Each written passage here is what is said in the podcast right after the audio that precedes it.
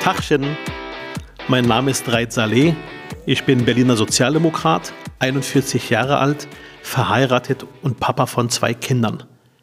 Seit meinem fünften Lebensjahr lebe ich in Berlin.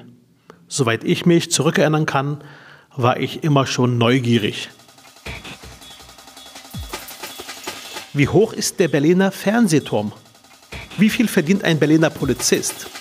Wie verläuft die Havel? Mein Standardsatz war immer, ich habe da mal eine Frage.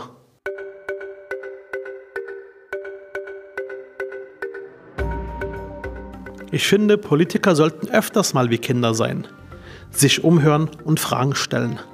Das mache ich gerne.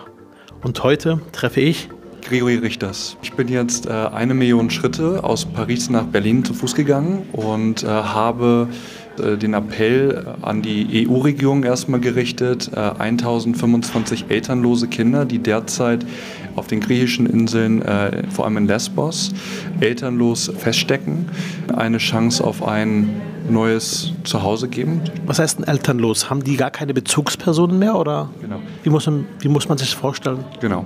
Also die 1025 Kinder sind jetzt im Moment von der UNHCR äh, erfasst in diesen Lagern, äh, sind auch unter deren Obhut und haben in den Lagern keine Eltern.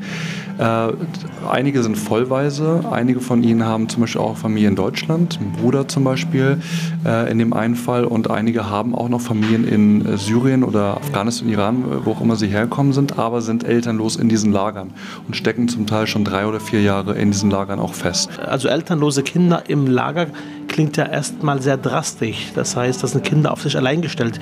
Oder wie muss man sich das vorstellen? Also es sind sehr viele Helfer und Helferinnen vor Ort, die oftmals ehrenamtlich dort sind. Die Kinder haben derzeit so gut wie gar keine Bildung, die sie erfahren. Äh, der eine Junge, mit dem ich täglich im Gespräch bin, der ist jetzt 15 geworden, der ist seit zweieinhalb Jahren da unten und äh, der wird überhaupt nicht mehr gebildet. Ähm, die ähm, Kinder haben Bezugspersonen, aber das sind wie gesagt alles ehrenamtliche Menschen. Ähm, denen geht es wirklich ganz schrecklich. Einer der Jungen, der ist jetzt gerade 17 geworden, der wurde sieben Monate lang vergewaltigt.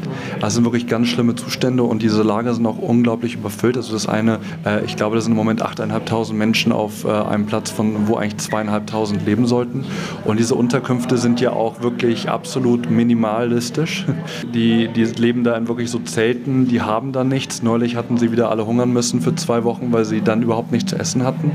Also es sind wirklich absolut katastrophale katastrophale Zustände mitten, also mit, wirklich mitten in Europa.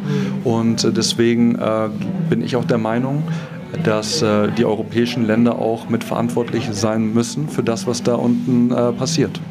Sie haben jetzt was konkret gemacht. Sie sind jetzt losgelaufen, ähm, um darauf hinzuweisen, auf dieses Problem. Um, um wen haben Sie bisher gesprochen auf den Weg hierher nach Berlin?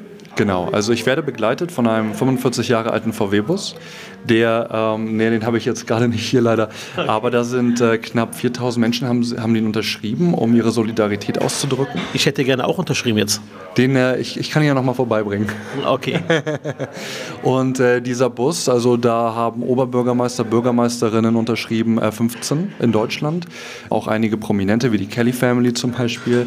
Und äh, ja, ich habe vor allem versucht, in den, auch in den Städten und in den Dörfern die normalen Menschen äh, zu erreichen und äh, habe auch wirklich erfahren, dass das Thema sehr am Herzen liegt, vor allem jetzt auch um die Weihnachtszeit herum. Auch wirklich sehr viele Politiker, muss ich sagen, die bereit sind äh, und gesagt haben, äh, wir setzen uns dafür ein. Und jetzt hoffe ich natürlich, dass wir in den nächsten zwei Monaten wirklich aktiv eine Lösung sehen.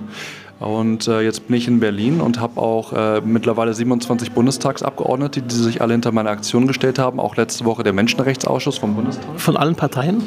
Von allen Parteien also wirklich allen unterschrieben. also unter, mit, dem, mit dem allen unterzeichnet. Mit Ausnahme der AfD. Naja, äh, wenigstens äh, hatten wir sogar mit denen äh, Gespräche. Okay. Tatsächlich, also die waren gesprächsbereit, aber ja sonst alle Parteien, auch die FDP, die Linken, äh, SPD, CDU, Grüne und äh, nein, war wirklich sehr positiv, sehr schöne Worte bisher. Jetzt äh, müssen natürlich die, ähm, jetzt müssen, müssen, wir aktiv werden und, und wirklich etwas tun. Kann man helfen? Gibt es ein Konto, wo man was spenden kann? Äh, ja, also auf meiner Webseite www.imarchforyou.org äh, kann man auf jeden Fall spenden. Da ist auch alles auf Deutsch. Und äh, ja. Nochmal die Seite, wie war das? Äh, imarchforyou.org. Und äh, ja, jede, jede Spende hilft natürlich. Am Ende äh, des Interviews stelle ich Fragen und da müssen Sie einfach mal knapp eine Antwort geben. Okay? Mhm. Hamburg oder Berlin? Naja, Hamburg. Sorry. Angela Merkel oder Andrea Nahles? Eine ehrliche Antwort? Immer. Angela Merkel. Burger oder Döner? Ich bin Vegetarier. Komplett auf Fleisch verzichtet? Ja, vegane Burger mag ich, aber auch vegane Döner. Vegane Döner. Super, vielen Dank fürs Gespräch. Ich danke, vielen Dank.